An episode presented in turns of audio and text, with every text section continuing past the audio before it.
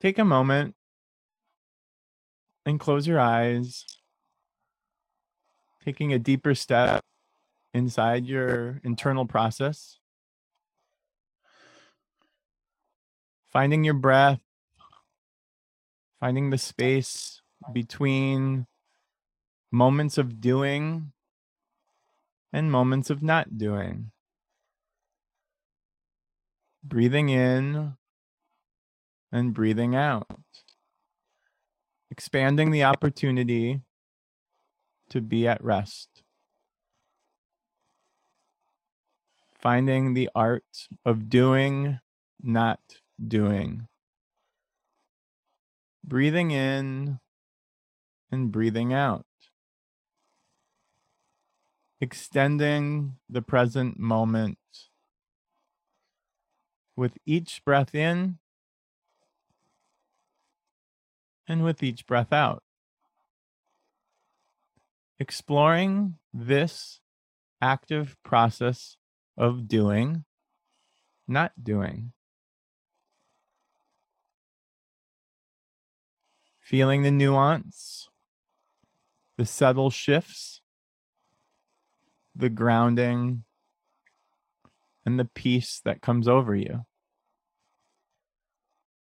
Breathing in and breathing out. And before we go ahead and start our doing for the day or the not doing for the evening, I give yourself a moment to gather your thoughts, scan your body, and check in with your emotional heart. Hi, it's Ryan. Welcome to your weekly dose of the Psychedelic Psychologist, where I invite my guests to share stories about their psychedelic experiences. We cover a variety of topics from overcoming addiction and severe depression to finding wholeness and spiritual emergence. Today's podcast, you're going to hear from one of my guests, David, who has a wonderful story colored with a historical and present moment experience. We're going to talk everything psychedelics. David, it's good to see you. It's good to hear you. How are you coming in today? Well, thank you. And likewise, good to see you, Ryan. Let's see. Right here, it's the sun's just coming up where I am. It's a beautiful day. It's the temperatures are really pleasant. I'm it's just a great day to be alive. I love that. It's a great day to be alive. Would you say that this beautiful day that you're awakening to has anything to do with the work you're doing with psychedelics, with the experiences you're exploring in your own personal healing? Yes, I'm going to tell as quickly as I can sort of a life story arc. I love it. So I'm a professional physicist. Uh, modern physics is a psychedelic endeavor, just for me at least, the way the way things have been all my life because quantum mechanics, general relativity, all these things really are mind bending in and it it kind of echoes in for me at least a lot of the ways that the psychedelic experience is that suddenly if you take it seriously suddenly there's some different perspective that kind of drops on my head and uh, so, first experience. So, I, yeah, I went to college. I went to a nice college. I went to graduate school. Had a friend who I know from freshman chemistry, and then in graduate school we were housemates. And he's a chemist, and he was the one who said, "Hey, there's this new thing. Have you ever heard of these mushrooms?" and so he had he had some psilocybe, some dried psilocybes and um, that was you know, so you know he shared them with me, and that was that was my first introduction directly, and it was exciting. It was different. It was I think I was already at that point pretty open about because of the the, the physics study. I was already very open to the idea that hey, what your mind tells you, what your eyes and don't believe your eyes, your ears, believe the math and uh, psychedelics kind of blew away the eyes and the ears. So it was like it, it, not not necessarily that that experience is truth, but that it it forces a wider perspective on what could the eye, you know, what could ordinary consciousness really, you know, how could you interpret what's really going on, you know, and very deeply in, in all the way down to who am I? Why is it that it feels like when I'm walking out down the street, I feel like this pair of eyes with a body kind of tangling below as as the body does the walking thing and you know all all consciousness all that stuff that that just became really interesting to me. I also remember another very early influence was i like to hang out at used bookstores and i found a copy of a stan grof book. Which one was it? I think it was called realms of the unconscious so there was a lot of material there about perinatal experience past life regression things that are hard to explain in what most people think of as ordinary physics. But the stuff that I was studying, you know, I was I was a student of physics at the time. It didn't seem totally crazy. It was the idea that that well, time isn't what you think it is. Is that's okay. We can work with that. So, can you tell me a little bit, real quick? And I apologize for stepping on your toes. Go ahead. Can you tell me about the confluence and the merging of your physics background and this awakening and recognition and awareness of such as Stan's work and different realms of consciousness, how do those merge for you? It's not so much the merge for me, it's that the experience really challenges, really pushes the envelope of how are my beliefs and my expectations you know it's just becoming aware of beliefs and expectations. And then that in turn i think opens me up. I'm sitting on a chair in front of a table. I'm talking at an image on computer screen. How much of that is just my brain doing what a human brain is supposed to and then you know relaying that that's really different from some kind of what I think is reality in a bigger picture, which is kind of what physics is always looking for. Physics, you know, physicists want to know what is the theory of everything, what do the particles mean, what do you know? Are you are you better off thinking about uh, quantum field theory? Are you better off thinking about multi dimensions?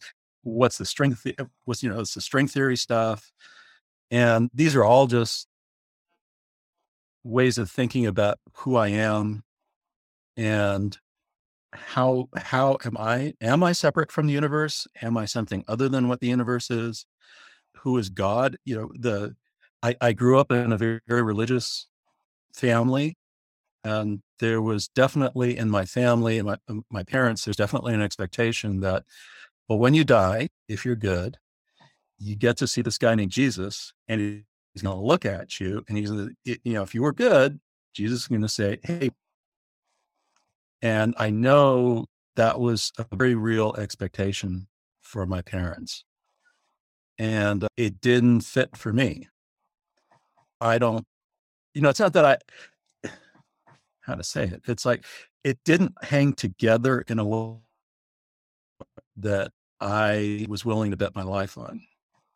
Oh. It, it takes something, it takes something a little bit more, something a lot deeper to that I feel like I can rely on, that I'm whatever I am, I am okay, even if I'm dead. That's a wonderfully surrendering conversation. That's a courageous and noble vantage point. When you reconcile the stories that your mother and father provided you, how are you making sense of that today in the comfort of all that you know and all that you've been experiencing? Well, I think so. For me, the main thing is to reimagine, re understand the words. So, for my religious tradition, there is a profession of faith that begins, I believe in God. And let's start with that first. Well, the is pretty, you know, I, you know, what is I? What does it mean to believe? And I used to think about, and I think most people in a Christian tradition think about belief as intellectual assent. Like, yeah, you got that one right. And I that doesn't what at least in that context, in the context of a profession of faith, that just is not what I the way I understand it. The way I understand it, I believe is it's more I I put my faith in that there is something called that is okay to call God. It's not necessarily, I mean, and, and I also, we have a really big picture of how big the universe is. You know, the universe is over 13 billion years old. It's 44 billion light years, at least just the part we can see across.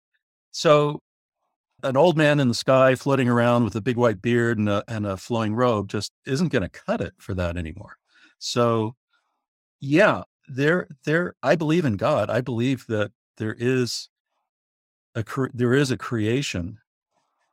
It's just you you know the the traditions have beautiful pictures.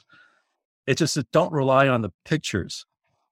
Find a way to find a way to blow up the pictures so that I can get behind that and never really expect to meet a deity face face to face. Does a deity really have a face? I think I'm looking at a deity right now on my screen. Your picture, not mine. Maybe both. Actually, both is probably a good picture. Yeah. But, well, well, that's Atman Brahman, right? In the Hindu culture. Yes, it is. Yeah. Yes, it is. Thank you for sharing that. It, it's also the Holy Trinity. Exactly. It's this psychedelic work for me, and I'm hearing it echo from you, has exploded the doors of everything merging together the ancient religions the spiritual contexts the physics the physics that you are so eloquently versed in they've now become this cauldron this rich cauldron for psychedelic work are they not yeah and here's this human me who's trying to arrange it in a way that feels right. And especially when we talk about integration, for me, I guess because of the arc of my experience, I don't, I, I've never done a thing like take psychedelics at a party or a rave or a music festival or something like that. That seems sacrilegious and as, as well as dangerous. I don't like dangerous things that much. So, um, definitely the intention there of exploration and integration is always there, even during the experience. Can you tell me a little bit about that? Uh, I appreciate your reverence to the medicines. How do you prepare yourself in the area in the arena of walking in? And when do you know it's time to use the medicines for exploration? That's a great question. So, ever since my housemate you know, brought home the the baggie with dried mushrooms in it. After that, I went back to the bookstore and I got a book about how to grow mushrooms and you know got a spore print and man that was hard it was it was really hard to grow mushrooms rather than mold and other nasty stuff and that's one of the reasons I, so one of the things that emerged from that was i to me, it feels like I have a relationship with the mushrooms themselves. That if I do things right, the mycelium will grow, it will colonize. And when it's ready, it will present some fruits. And these fruits pop up and they say, Hey, let's play. we want to tell you something. And and I realize as far as the experience goes, that's that's a big guide, is that the mushrooms grow I think also for me, the experience of cultivating them, of inviting them that way in kind of a much more extended period of time than just, hey, the dealer happens to have a new batch and I can go down and you know plunk down some money for it. Is really different. There's a symbiotic relationship that you are inviting in and they are accepting an invitation and you are accepting their wisdom and sacred knowledge Absolutely.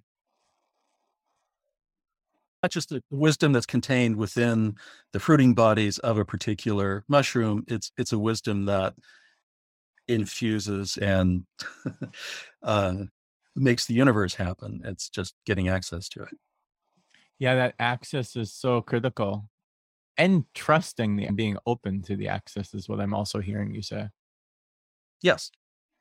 How do you present yourself to be open to the information and what knowing my love affair to integration, what is the information that you're able to digest and how do you integrate? So I have a long-standing meditation practice. So studied with a teacher in in a lineage. Uh, that the main thing I'm aware of that I learned from that is the ability to just slow down enough to listen and not necessarily not necessarily translate what I'm hearing into language. So eh, that, that, that makes it, we're, we're using language to communicate right now. And that makes it a little bit difficult. Eh, eh, I get, I think the word is ineffable, right? So you can't, there's no way that human words or syntax will express what's going on, but I can accept that something is going on, even though I may not be able to make my mouth say the words for it. The embodied feeling is yeah. exposed. Yes. Yeah. And you trust that emotion and body to give you information from your experience?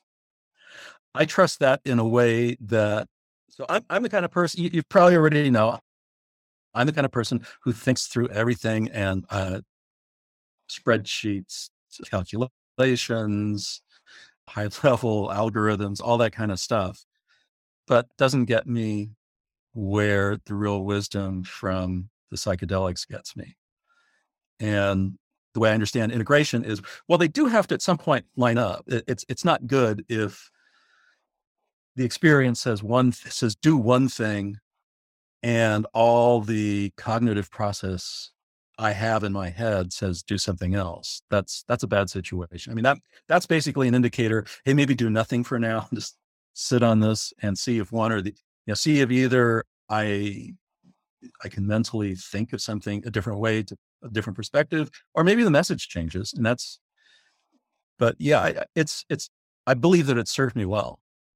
It's helped me overcome a lot of challenges that you know from from childhood from i hear an emotion coming up right now. What's yeah. the emotion? You're asking me the emotion right now is, is yeah um, as i i'm listening to you and it's awe. it's awe and it's not awe at who i am. It's awe around who i can be in the universe. It, it, it's just astonishing really. I i feel astonished that so much is possible that's really wonderfully said. Do you find yourself being able to, as you just were talking about, integrating that into practical reality, into this material world as you are in awe?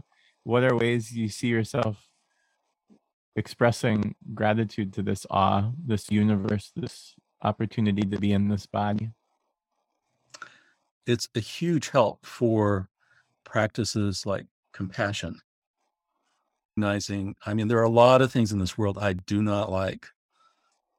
I I am not happy with a lot of people's behavior, especially people's behavior can be really disappointing in many ways. And yeah, what I'm seeing is a little bubble of my head is finite, right? So it can only hold a little bit of perspective. And there is a bigger perspective where all this, it really is okay right now even though people are being killed, people are being abused in horrible ways. That's exactly right. And sometimes that's the devil's advocacies of this work. It opens up this remarkable compassion.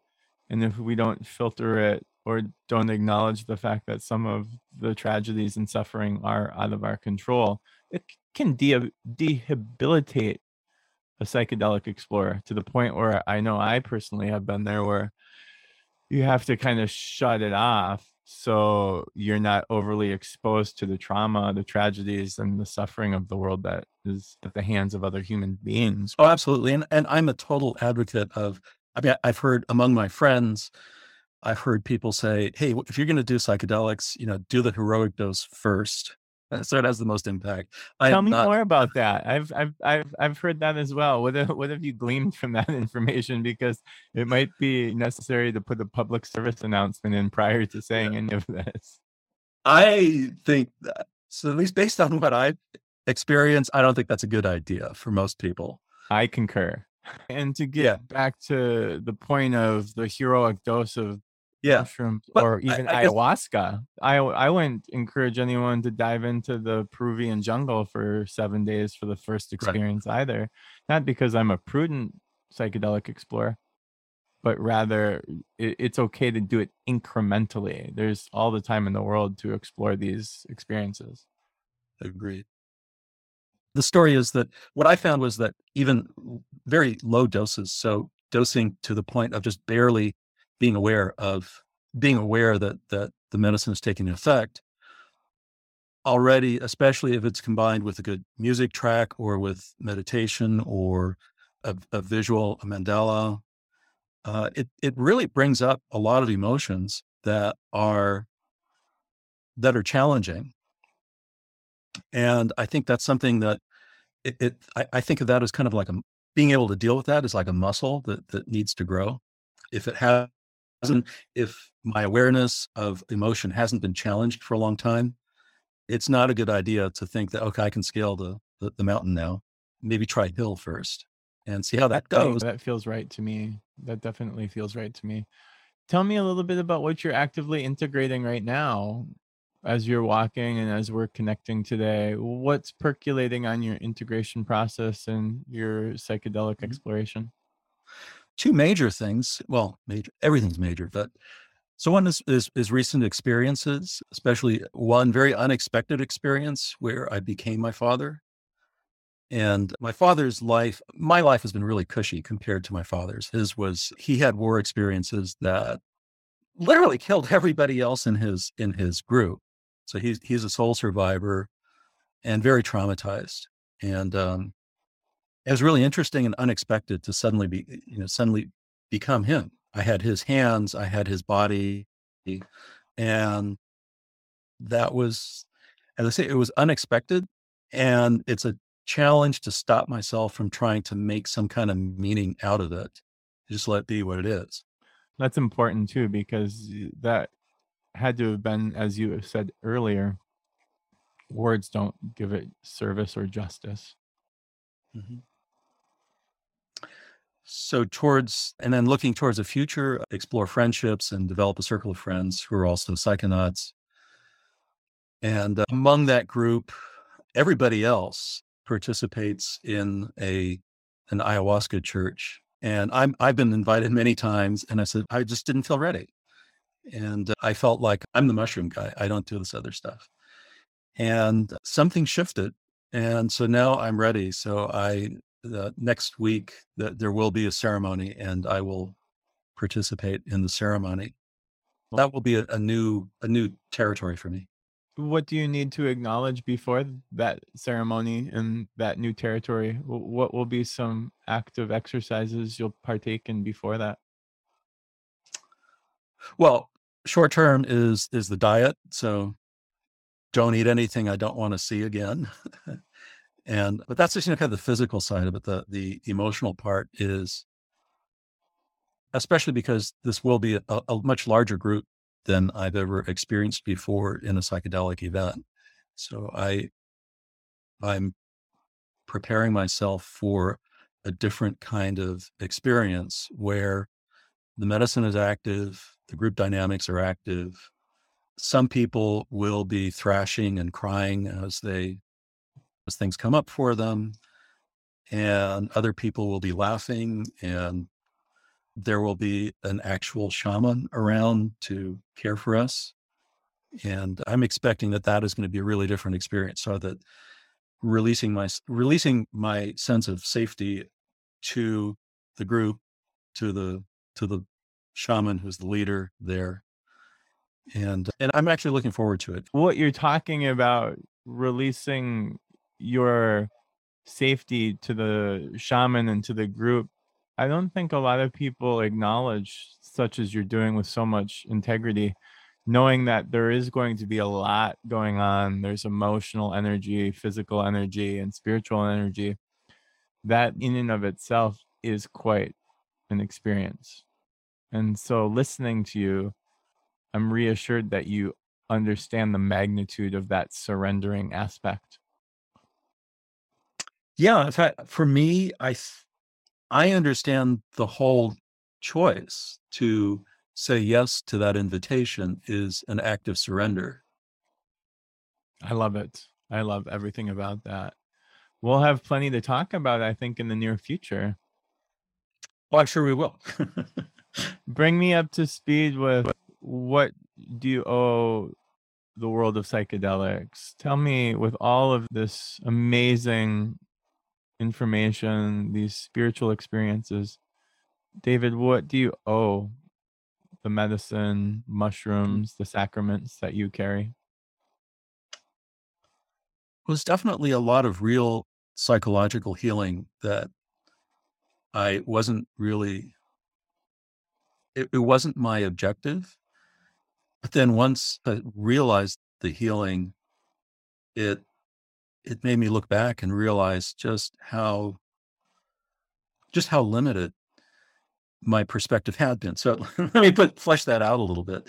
As I said, my father had been a prisoner of war, and actually both my parents suffered the effects of bombing, invasion, combat, captivity, starvation, all those things. And so for me, the the, the acting out that, that that I learned from my parents just seemed very normal. There's nothing to challenge it uh, other than occasionally somebody would say, Why are you getting so angry about this? Why are you yelling? And especially, it became really difficult in my married relationship that looking back, I can see that, man, I, I lived on an emotional hair trigger. I, if, if I felt like my wife insulted me or belittled me in some way, I had to fix that right away. And the way to fix it was to yell at her and demand that she apologize, you know, that that kind of behavior. And when that went away, when I was able to see that what she was doing, that the behavior that was triggering me, it wasn't an attempt to hurt me. It was it was her own attempt to deal with her own issues. And she was she was really trying to protect herself. She wasn't trying to hurt me. When that really got deep enough, the the the the fits, the raging fits, I, I mean it's it's gone. I mean, I, I won't say that nobody can make me yell or or get really upset, but the threshold is orders of magnitude higher now. And I, I can't think of any time in recent years that I've really lost it the way I used to lose it. I used to get a feeling of this is when I was triggered. So this is be, be, in this long, this couple decades long of no psychedelics, no, no psychotropic materials at all other than caffeine. I used to have this feeling I, I could get triggered by something that felt like a personal insult or a slight. And, and this is for several decades. And it was also, it was, I think it was also acting out what I learned from my parents' behavior growing up that I would have these, I would have this fit of anger, this fit of hurt. And what I felt was in my chest, this gnawing, otherworldly presence that I had no control over.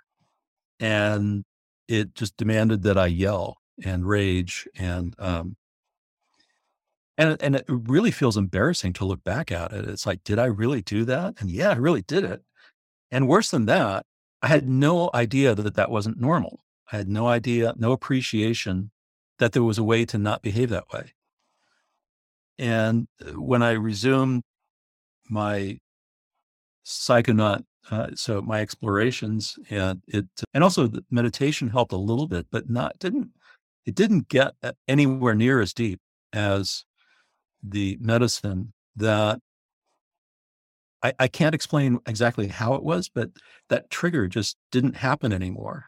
And I, I had a different perspective. I, I knew that the person triggering me, especially if it was my spouse, was not trying to hurt me was not attacking me, that I didn't need to defend myself, that it was just behavior that the other person was doing for whatever their his his you know their their personal history was. And uh, that is, that is something I am profoundly grateful for being, you know, having that lifted, that need to protect myself by raging, by acting out.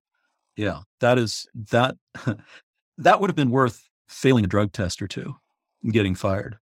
Well, and uh, just the acknowledgement of the behind the scenes work that these medicines can do for an individual. I, I'm hearing it echo at a decibel level that is just yeah. so profoundly healing. This idea that it's so under the surface and just working its way into your cellular system, into your nervous system, and then you responding in accordance to that healing.